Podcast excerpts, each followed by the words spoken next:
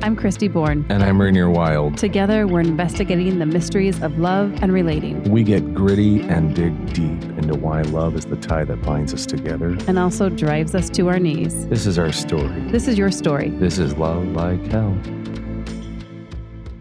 Today is the infamous sex episode.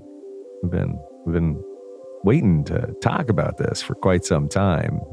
Sort of like our relationship, we talked about everything else besides sex first. In true form. I mean, that literally happened that way, right?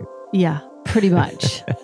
Okay, so we look all the way back at the beginnings of our relationship, and this primordial originating power that spawns all life, sex, orgasm, this most potent and totalizing thing, this powerful reality, sex.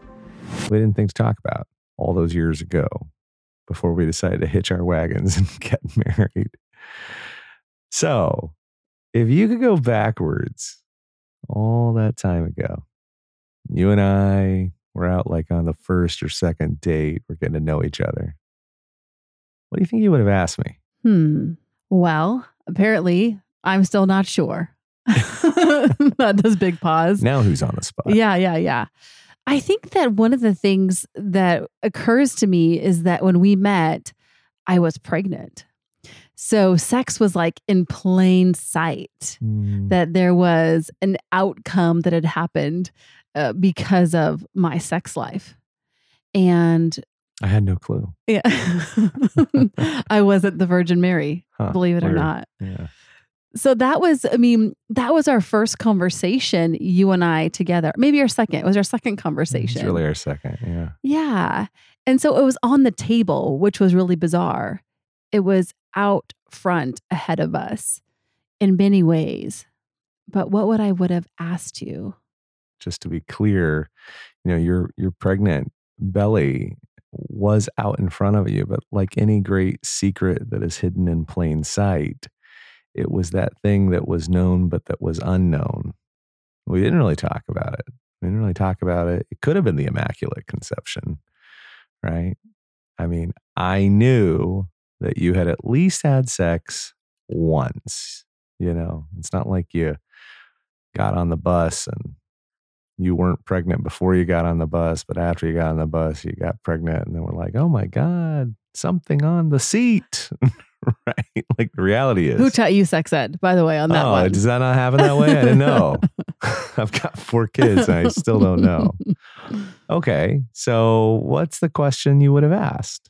Yeah, I think I probably would have asked, what's been your experience in terms of sex, or your sexual partners, or I think maybe even who taught you about sex and how long ago were you introduced to the topic of sex and sexuality?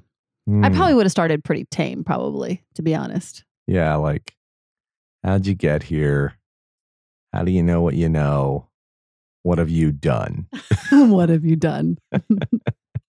The build up to what have you done? Yeah. Huh. I wonder what it would have been like to have been asked that. I wonder what I would have said then and there, because I think I've grown a lot more brave. It's sort of like what Freud said, right? How bold we become when we are loved. I've become a lot more bold with my truth, knowing that I'm loved. I'm not sure what I would have said then. I was probably altogether too delighted not to have to reflect on much. Yeah. Yeah. When you ask about sex, you're bringing in the past and you're bringing in those experiences. And so sometimes it can cause embarrassment. Sometimes it can cause shame. Sometimes it can cause, oh, did someone catch me with my pants down kind of moments versus where we find ourselves today around acceptance and honesty. Those might have been more hidden. Yeah. These are such sensitive topics. You know, I sometimes you and I forget that, in part because we have had so many robust and open conversations since all of those very closed-lip places. These days, we're not unaccustomed to it, but not just personally, but I think professionally. We've talked about this with so many people across the years, been so candid in different rooms, whether as, you know, yourself as a therapist or, you know, been grad school professors, taught sexual education, right? In all these different venues, facilitated groups, sat in rooms and men's circles where men spilled their guts about how they stepped into the roles often related to sex that they found themselves in. So we've heard a lot, we've said a lot. A lot of these things that might seem tame that come out of our mouth to someone who hasn't had the same set of exposures might sound a little scary. So I do want to warn at least our listeners, like, well, we're going to talk about sex. And if that offends your ears, well, you're probably not listening to the right podcast, because we tend to talk a lot about things that polite company doesn't talk about, right? One of the most significant things in teaching human sexuality at a graduate school level is, you would think as people coming into their secondary education that there would be more openness, that there would be more vulnerability. And what I found in adults and all levels of ages is the complete uncomfortability that people have around this topic. People that have been married, you know, for 20, 30 years and coming back. Pastors that I've worked with, right? Teachers, all kinds of people from different walks of life, young, you know, early 20s to upper range of 60, 70 years old, bring up the topic around sex and everybody shrinks back. And it's wild. You see people go in their shell. You see people get defensive. If you want to offend somebody, go talk about sex. Yeah, it occurs to me that two of the largest insults you can ever leverage against people are simply words for genitals, right? He's a dick, right? He's a pussy. She's a... cunt. Oh my God. Like, I can barely even say it. Like, I, you know, it was like marbles in my mouth in that moment. I didn't want to say it. I had to have you say it. Yeah. One of the activities that we've spent a lot of time doing that this makes me think of is coming up with words and phrases as a group. And in the training that I did was talk about all the dirty words, because they're not really dirty. They're just things that we don't say out loud. They're things that we think. They're things that we try to explore. They're things we do in private. But God forbid I would talk about this out loud.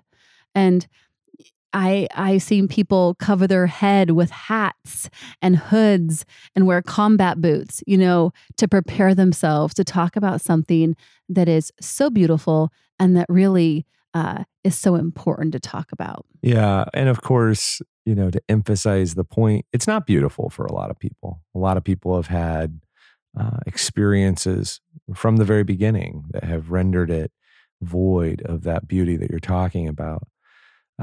But at the very least, it's about the most basic function of the human species. One of my great teachers and mentors, who was a very crass Armenian man who lived at the beginning of the 20th century, said that sex was like a good shit.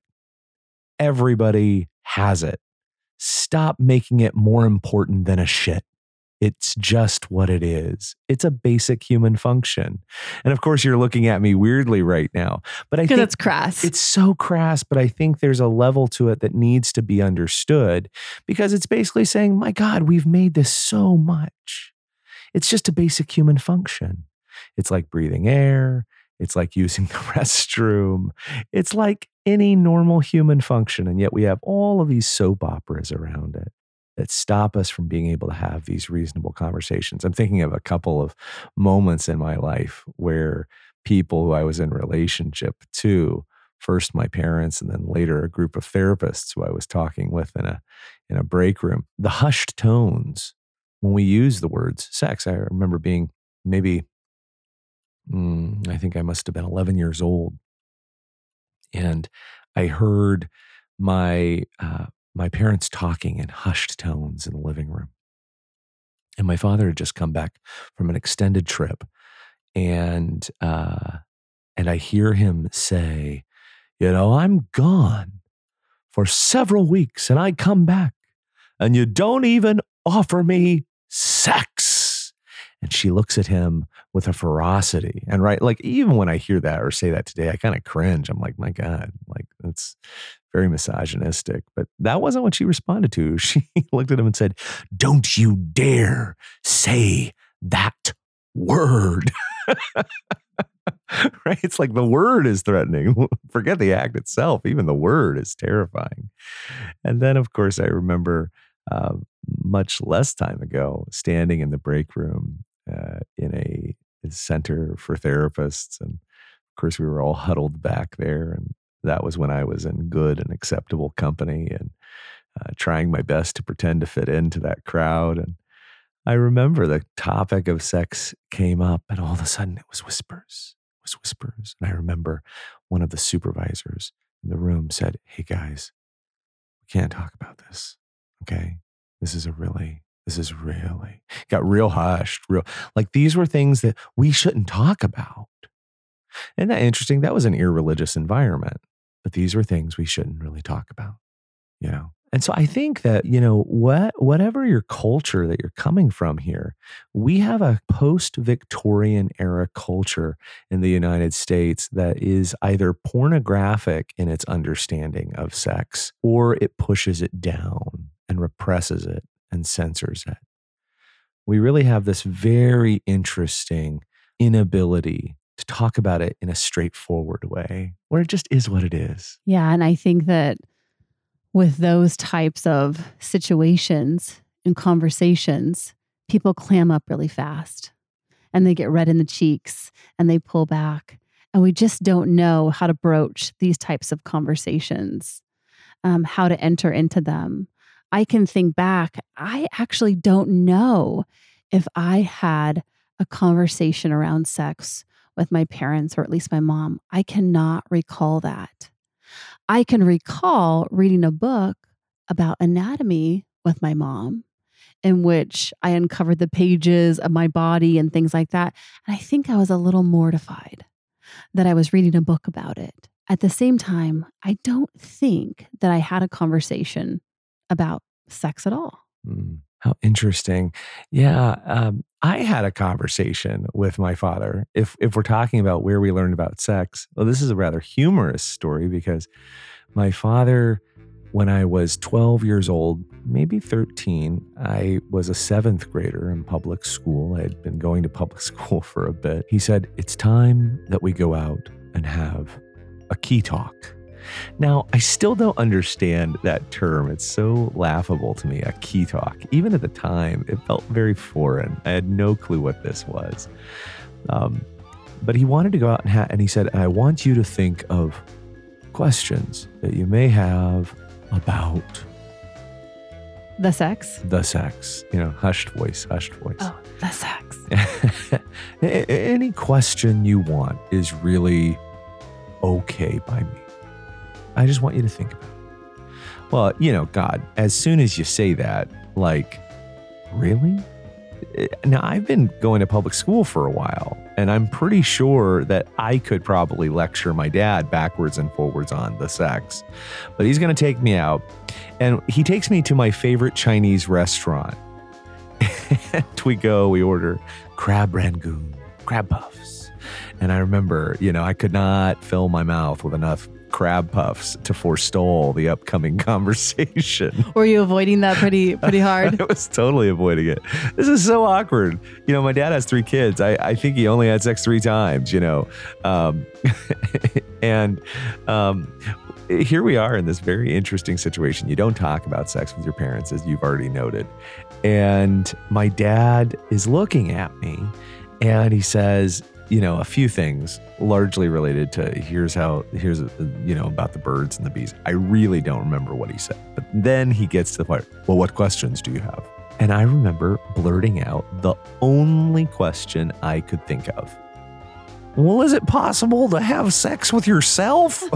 No, oh, that's so cute. No, of course I'd been having, quote, sex with myself for quite a while now. So I knew it was more than possible. And my dad turned beet red and he shut the conversation down. Conversation was over? Yeah. And then I... What was his answer? Nothing, huh? He really had no answer. Well, I'm sure, you know, theoretically it is possible, but all things are possible, but not all things are permissible, profitable, under God's law, something along those lines. And then he put a very special bracelet that looked like handcuffs on my left wrist, and it said, "Keep thyself pure."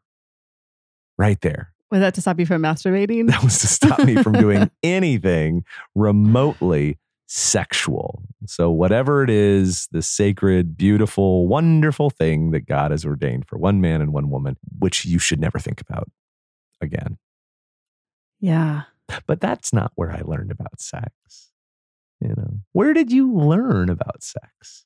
I'm having a real hard time remembering. I think I was always very curious. And that's my first kind of recollection, is I was seeking it out. I wasn't seeking sex out, but I was seeking understanding it. I think that was a big thing for me, is that I found myself drawn to my only access point, the most pornographical thing kind of I had. Pornographical, I don't know if that's a word. Pornographic. Yeah. Thank you so much. Was the National Geographic. Oh, that was good. That was good stuff right there. So that was really my only access point. Was that, but I always sought it out. It was so interesting because the majority of people in those books did not have clothes on. Oh, yeah. Yeah. So even though it wasn't being talked about, even though I never saw it, I guess. I don't know how I would see it. I would always seek them out. My grandparents had them. And it was like, I was determined to figure it out. Mm. I also had there was a trinity. The trinity of my curiosity was this, the National Geographic. Okay. I was always looking at boobs and bodies. I wanted to figure it out. Second was how babies are made. That's how I figured it out. It all came back to me. There was How We Were Born was a book that we had growing up. And boy, did I thumb through that one. Yeah, it was all about reproduction. So funny now that I think about it. Huh. And then my parents, like I said before, was their wedding album. Oh, yeah. That was like my trinity of information that I needed on planet Earth. And I figured it out by myself. Wow. Yeah. Did you know? I mean... Was it sexual or was it reproductive? I'd have no idea if it was sexual. I don't think I got anything out of it besides intense curiosity. I was trying to figure out how it all worked together. Huh. I knew that there was love because I saw my parents, their wedding album. I knew there was love. I knew there was connection. I knew that there was bodies. I knew that there were sexual bodies because I definitely sought out the National Geographic. Wow. I didn't really know how it all worked together, but that was my education. You know, I remember beginning to masturbate at a very early age. I don't think I knew it was masturbating, right? I just knew it was dirty and wrong and I should never do it because my mom had caught me playing with myself and that was no bueno. But, you know, like kids explore. And of course, Freud talks about this so much. And I think Freudian theory, which gets poo-pooed upon quite a bit, actually does have some really good things to say about this. One is the pleasure principle, which basically says a child doesn't distinguish early on from their elbow to their eyeball to their genitals. Pleasure is pleasure is pleasure. And so, you know, the child will sit there and rub their elbow all day if it brings them delight. They'll also rub their genitals. At a certain point in time, they recognize that there's an immense dopamine payload that can come from one of those that does not come from the other. And once they realize that, a different principle sets in. It moves from being the pleasure principle to the reality principle. The reality principle is, if I do X, Y, and Z, I'll get the outcome that I want. And that relates a lot to life, right? We go through life living the reality principle. I'll do X, Y, and Z to get the outcome that I want. We kind of leave behind that, again, what Freud called polymorphous play where everything is experiential, delightful, and sensational, where we embrace pleasure and avoid pain. Children do that quite naturally. And I think all of us kind of come from that and learn otherwise. We learn what things are painful. We learn to associate pain with various places, experiences, create those associations, etc. But I had certainly been playing with myself from a very early age. But it was interesting because, you know, the older one gets, the more one receives data that is or isn't okay. One of the first forms of data I remember getting that told me that my private playtimes was distinctly not okay, besides my parents, you know, like take your hands out of your pants kind of thing, was actually in my very first form of sex ed, which I think was in 5th grade, perhaps. Would that be an accurate? Yeah, that sounds about right. Yeah, 5th grade. And I was going to a Christian school. And I remember that they showed a movie with a high-profile celebrity Christian spokesperson. And he was interviewing a serial killer on death row. Oh my goodness. I know. And this is the sex ed talk. And the serial killer on death row being interviewed by this well-known Christian, he ends up saying, if there is one thing that you could change that would stop you from getting here to this point on death row, what would it be? I feel scared. And he said, I wouldn't masturbate.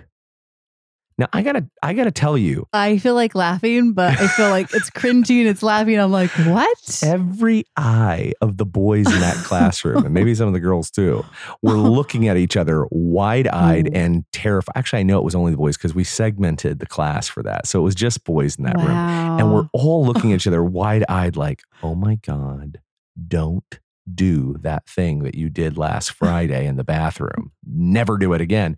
If you don't want to become a serial killer, because that's clearly your option here. Oh my goodness. Did it scare you to death? Terrified me. So now it's not polymorphous play. Now it's not the pleasure principle. It's actually avoiding becoming a serial killer and a monster. Oh my goodness. That polymorphous play, it seems like to me, as you're describing it, it almost feels a little bit like animalistic in terms of like, it just feels natural. I don't have, I'm not worried about my surroundings. I'm not worried about the data that's coming in. I'm enjoying my body as it is. Right. And I'm thinking about those initial kind of conversations that you're talking about when shame enters, like everything's okay until it's not, until I get information or programming that says otherwise. And that you don't want to be a serial killer. That would be pretty good programming, pretty good scare tactic. Yeah. Yeah. I can remember, and I think this is pretty natural, like for all of us, right? So like as sibling groups, like we might bathe together, we might, you know, like get dressed together. I remember all of a sudden the things that I was doing in terms of like people would walk into the bathroom when I was a kid and just go to the bathroom. So I just went into the bathroom and went to the, like everybody else. Now I was the only one of a different gender. Well, you were the only girl. Yeah. And so it's really interesting. Like I would be like, okay, this is what we do. We walk in, we use the restroom, and then we walk out. And it was just really interesting. And I remember one day like, hey, Kristi, you need to stop doing that. You don't do that anymore.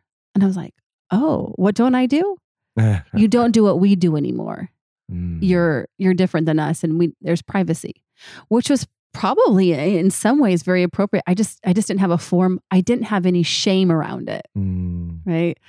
I think it's really interesting. Just like the way that you interact, it's all just kind of data, no shame until there becomes a moment where something shifts. Yeah. Right. This is mythologized, of course, in the Hebrew story of the primordial parents, Adam and Eve, being cast out of the garden. And it says they saw themselves and they were naked and they were ashamed, right? Well, they had always been naked, but in that moment, something shifted. They looked at themselves and they became ashamed. And I think for all of us, there comes a moment, and I don't think it's a natural moment. It's an outside looking in kind of moment that happens where we go, oh my gosh, this thing that I enjoy, this thing that is delightful, this experience, maybe it's just looking at my own body, whatever that is, it's not okay anymore. And, you know, sometimes that can come in the form of trauma, abuse, neglect, all those different things. It can come in that form too. We learn at some point in time that this experience, this naturalness is not okay. And then we plod along in life as best we can. You know, for me, it became a thing of covering up, hiding, making sure that nobody ever knew that I did these things. Kept doing them though, for sure. And I'm really appreciating the fact that you're interweaving this idea that it's not always beautiful. It's not always something that is kind when someone experiences trauma around these things, or shame comes from a place where something has been done to somebody else without their permission. And I really appreciate that, because there's this simplicity. Like, I can remember when our daughter, like, she was bathing with her brothers and she said, when am I going to grow my penis? You know? And that is the delight. That is the unashamed kid that says, hey, we all have these bodies. Isn't this great? I wonder when I'm going to get that thing. Yeah. Right. And there was so much innocence in that. And I think that I really appreciate that you say in those moments, some people haven't got to experience those innocent moments because of perhaps something that was enforced or forced upon them. Right. So shame comes and programming comes from a lot of different places. Right. Well, shame doesn't actually always come from places that are traumatic or abusive or neglectful, right? It doesn't have to have that overt connotation attached to it. It doesn't have to come from a religious experience or a fundamentalist background. Actually, even just culturally, the shifting currents of the relationship of the general culture at large can really shape how a person thinks about sex at an individual level. You know, there are a number of statistics that actually show that today people are maybe talking more openly about sex, but having sex a lot less. There was a really interesting study that came out within the last decade that showed that men are less likely to proposition women. Women are less likely to accept propositions. Just in general, we're less likely to have that. People who at one point were described as open to having sexual encounters that were outside of a typical heteronormative monogamous approach today in similar surveys describe themselves as less likely. We actually live in a very interesting cultural milieu that researchers are a little skeptical about, in the sense that they're scratching their heads like, what's happening? Why are people having less sex than ever? So, you know, it's an interesting thing. Again, it's that split between a pornographic culture, but one that's also puritanical in nature. Like so many things, I think we talk big games these days. We talk and transact in ideas and large concepts, but very little experience. I think when you and I were growing up, kind of the latchkey kid era, we had a lot of time to experiment. We weren't just watching things on our phone. You know, we were the great scientists of previous generations and future ones. We wanted to experiment. We wanted to try. We wanted to do. There was a real experimental quality, I think, that is probably lacking somewhat today. So I say all of that to just say the cultural aspects of shame can even just be kind of transmitted by osmosis. It's in the air. It doesn't necessarily have to be from a direct, overt, shameful Puritan culture source. And part of our education also growing up, we were on the heels, right, of the 70s into the 80s. And so there was this essence of kind of some free love and exploration that was happening. And there was also some drastic consequences that happened in the AIDS epidemic, right? Mm. And so we had this really interesting twist. And when we were growing up, sex became something to be feared in terms of, you know, transmitted diseases, in terms of AIDS. You know, we watched in some ways, you know, Magic Johnson, you know, this great tale of this person that was you know, a superstar, and he plummeted quite quickly in the eyes of America. So we had a really interesting backdrop as well. It didn't have to come, like what you said, through religion or, you know, all the other routes. Is like, we were being educated that it was like, it was abstinence or it was, oh, you could get something. Right. And so in that way, there wasn't a lot of room for pleasure or understanding sex without, I think, fear. Fear was a big undercurrent. Well, and again, even to kind of get to this fear today, you know, we live in the COVID Zoom era, right?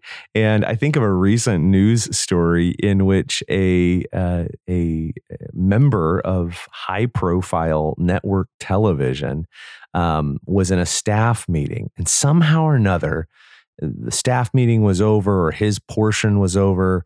He shuts off Zoom and he begins to look at pornography on his personal computer at his house and begins to masturbate. Only he didn't shut off his Zoom. So to his horror, his colleagues are now watching him masturbate. Now, can you imagine how horrifying and shameful that would feel? Oh my God. But he was fired for it. And through a process where eventually he was restituted, his job was given back. They recognized it was a tremendous mistake on his part. He comes on air and is interviewed about it because, you know, there needed to be an op-ed story for him coming back to grace. And in it, he says, guys, I made a terrible, horrible mistake. And I am so sorry, right? He laid it on very, very thick. And I just thought to myself, man, the guy made a bonehead move here and failed to turn off his camera. I kind of feel bad for him, right? Right. He was really villainized for something that probably 99.99999% of people do.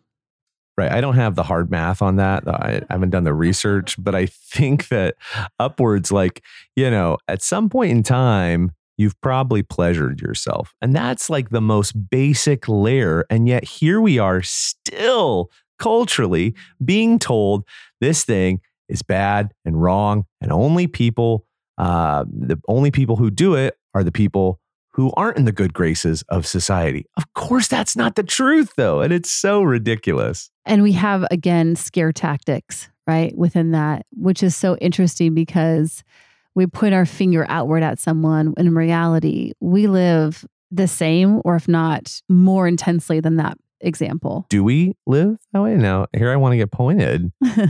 I mean, are you one of the 99.99% in masturbation? Would you say that includes you or has included you? Would you have said that? Would I have said that back then? Yeah. You know, one of my first memories of masturbation, I actually think we had this conversation and you asked about that when I was younger. And I was like, oh no, I didn't do that. And then I told you a story of which I used to read romance novels. Like Harlequin romance novels. No, like romantic. Like the storyline was like Nicholas Sparks. And there was another one. Like that, real mushy. Oh yeah, like Danielle Steel. Oh, okay, a little steamier there. Yeah. That would just like get your heart racing. And I'm sure my parents were like, why are you reading Danielle Steel? And I would bring them home. And boy, I was like voracious in my reading. But what I assumed was masturbation. I always thought masturbation had to be penetrative. Yeah. But not like just rubbing. Uh-huh. Yeah. And boy, did I get a workout in terms of reading and enjoying the rub down. Right. When I was definitely in high school. And I remember thinking, I must have thought that it wasn't okay, even though I probably wouldn't have said that it was called masturbation, because I'd be reading these books in my bedroom, which you talked about, like, you know, our kids have phones and things like that. We had books. Yeah. And as soon as someone would knock or come in, boy, I would chuck that book under my covers and pretend like I was doing nothing. Right. So I obviously knew that there was something going on there, but I would never said that I was masturbating. That's how disconnected I was from the idea of sexuality. Right. There was a real sense of being cut off or repressed where you would say, what sexuality? Like, what? Me? No, never. I wouldn't. Yeah, I wouldn't do that. Yeah. And right there, we see two different strategies to deal with shame. You know, I was very aware that what I was doing was sexual. I was totally conscious of it. And I felt profoundly ashamed of it. And I hid it. And when I got caught doing it, I would beg and plead and apologize to God and my neighbors and my parents and whoever else I could think of to apologize. I would go, I would solicit the pastor, I would solicit accountability groups, later psychologists, you know, all the things that people do to say, I don't want to be masturbating anymore. I was suppressing. Suppression was the name of the game. Suppression is when you try and deny or hide, and then later cut away the thing that you're ashamed of. But you had a different strategy. Your strategy was repression. And repression is really when you try to cut away so very well that you're no longer even conscious of it. You're disconnected. You're numb to your body even. Yeah, that was definitely the route that my mind took. And I think in some ways it was so sneaky, I had no idea that that's what was happening. That's been something for me that I've really uncovered, is that I was so disconnected from my body. Like, I didn't think of my body as sexual in nature at all. I would really cover it up. I never really paid attention to it. I didn't really know how it worked. I wouldn't have called it sexy by any means. I didn't want to draw attention to it. I didn't have desire around it. So for me, it's been a big journey in terms of like this idea of like masturbation. Like, I might have been like the 0.00000 like one, you know, because I had not recognized myself in that way or allowed myself to think that way. And so I was very effective at it. My body was used as a, you know, like I was an athlete. So my body was really used functionally. Sexually, that was not something that I encountered. In fact, and we've talked about this before, when I would get close in relationships, my body really didn't know how to handle attraction and things like that. I had no container for it. And I think in terms of even like menstruation, things like that, it was something that got in the way. It was something that slowed you down. It was something to be upset about. Like, I can't believe this thing has happened to me. And today I look at that and think like, oh, that happens to so many women, is that it becomes something that is disgusting. It becomes something that we don't talk about, that we cover up, whether it's smells or how it gets in the way of our daily routines and sex life. It's like, we are so disconnected from our bodies. And that was really, like, for me, I've really had to recover and discover those places because they were so deeply embedded. Yeah, I think your personal journey really reminds me of the cultural journey in general, writ large, that women describe when they talk about the effects of the last maybe 200 or so years of puritanical, Christian, Victorian culture within particularly Western civilization, right? This real shutdown. You know, I even think of how women were diagnosed as having hysteria if they orgasmed, right? A woman was considered hysterical and might even be institutionalized depending on her own sexual appetites, right? There was this real large sense that a woman who was connected to her sexuality was a danger, was dangerous, was mentally unstable. And of course, because we invent diagnoses around the idea of social stability and acceptability, we were more than happy to hand out diagnoses and prescriptions and prognoses of health for a lot of women during that time. Today, I see a great flowering of female sexuality. You know, you see it on the internet, you see it on social media. I think that women are often stepping into a degree of sexual power and abundance, from what I can tell. I think men, interestingly enough, tend to still be employing the suppression game. I see suppression and the shame of male sexuality often applied. I don't think men know how to be very sexual. Again, there's the pornographic and Puritan split that's happening.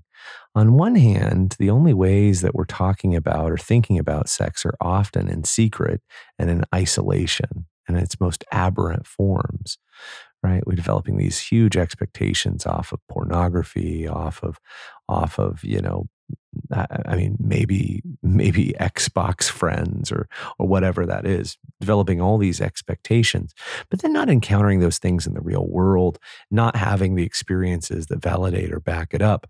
And so when those encounters happen or when those exchanges happen and inevitably go poorly, we sink back into isolation and become profoundly ashamed. We go back into a suppression racket. So men more than ever are going to sexual addiction centers and all of these kind of things, seeking help for something that is basic and functional, but men don't actually know how to take on outside of the suppression racket, outside of shame. It's interesting working with women. I can remember in my own personal life thinking about sex like it's messy. And should it be messy? And should it, like, there's all these ideas that we have because of what we see versus what we experience. And some of the women that I have worked with, there's not a lot of pleasure points for them. Yeah. It's become functional again. It's something that you do. It's also something that, like, well, in order to keep my man interested, I've got to, you know, at least give him the sex, right?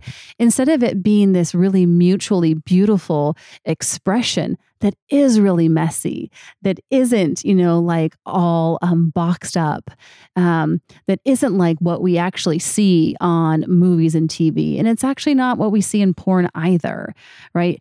And so there needs to be, you know, in our conversations, like what is actually realistic? What is actually, you know, not this unattainable thing. And for me, it really comes with self-acceptance and vulnerability and relationships. Yeah. You know, we started this episode by kind of asking the question, where and how and why did you learn about sex? And, you know, it sounds like a lot of our answer to that question was, well, nobody really ever told me. Not really. I learned it from a lot of different ways and kind of pieced it together like a patchwork quilt. We weren't very well armed to understand how these things happen. And I'm not sure if head knowledge really gets you there.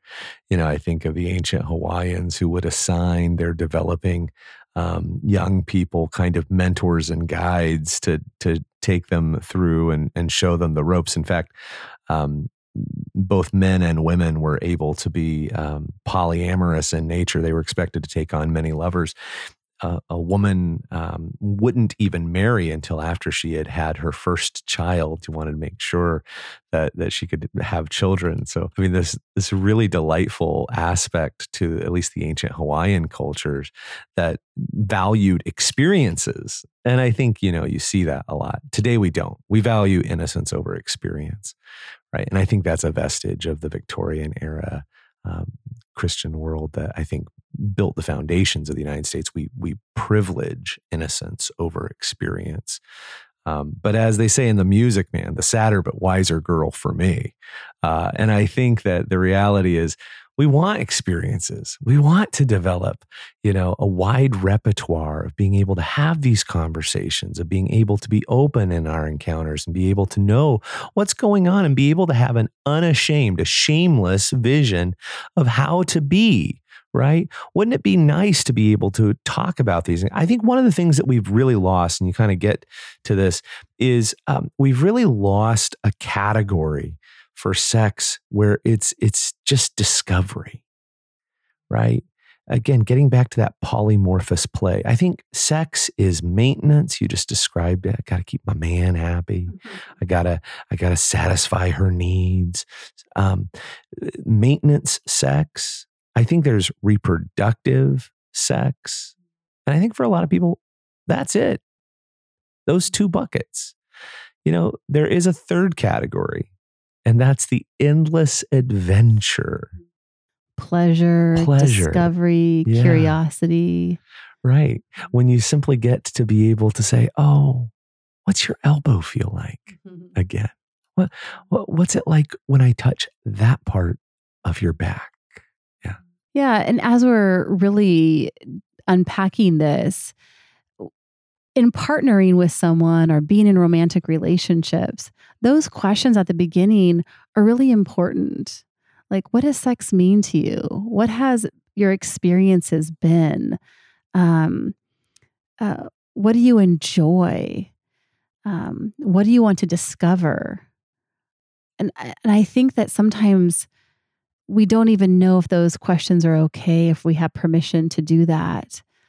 We have so much wrapped up in it. I know for me, I didn't have those containers of freedom. And I look at it and I had so much prescription for how things should be. I really fell into those categories of like reproductive and functional, like play.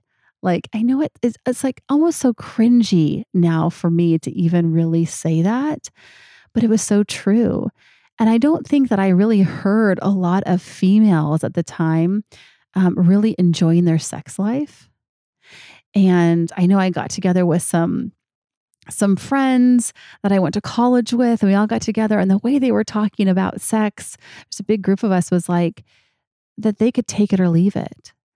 And today, when I have conversations about sex, I say, oh, then you really haven't had sex, right? Right? If you could take it or leave it, you must not have had sex. And I mean, you must not have been pleasured in a way that makes your toes curl and that makes you meow like a cat or scream, like a cheetah. Like, I am saying, like, wow, because we haven't learned that it's okay to be messy. It's okay to explore. It's okay to be curious. And I long so much for others to have those experiences, because when you've had that, you think, oh, you wouldn't make that comment if you had something different.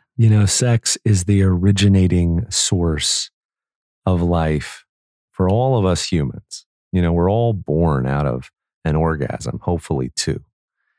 And I think that it is such a potency. It is such a power. It's deep ability to level us, to bring us into contact with the real is so incredible that, of course, most religions have cautioned us against wanting to have sex. Like, of course, the states and governances want to legislate what you can do with your body and with whom and where. Like, of course, the powers that be want to mitigate and control this force. Because if people knew the potency and the power by which they were engaging in this act, they would wear helmets to the bedrooms, lest an explosion happen on the bed, right? There's something so powerful about it if we only knew. Sex doesn't just come out of good relationships. Good sex can actually transform a relationship into a good relationship. It's very true. I think that you have to be willing to set aside outcomes, to set aside timelines, to set aside agendas, and to learn to simply be with. To learn to be with your body, to learn to be with their body, and to learn to delight. Delight again. It's like rediscovering yourself again. Thank you for listening to this episode of Love Like Hell. We appreciate your support so much. Listen, would you do us a small favor? If you love the show, will you leave a fabulous 5-star review? And don't forget to share this with all your friends. Okay. Well, until next week, I'm Rainier. And I'm Kristi. Live like mad and love like hell. Love like hell. That was my signature line.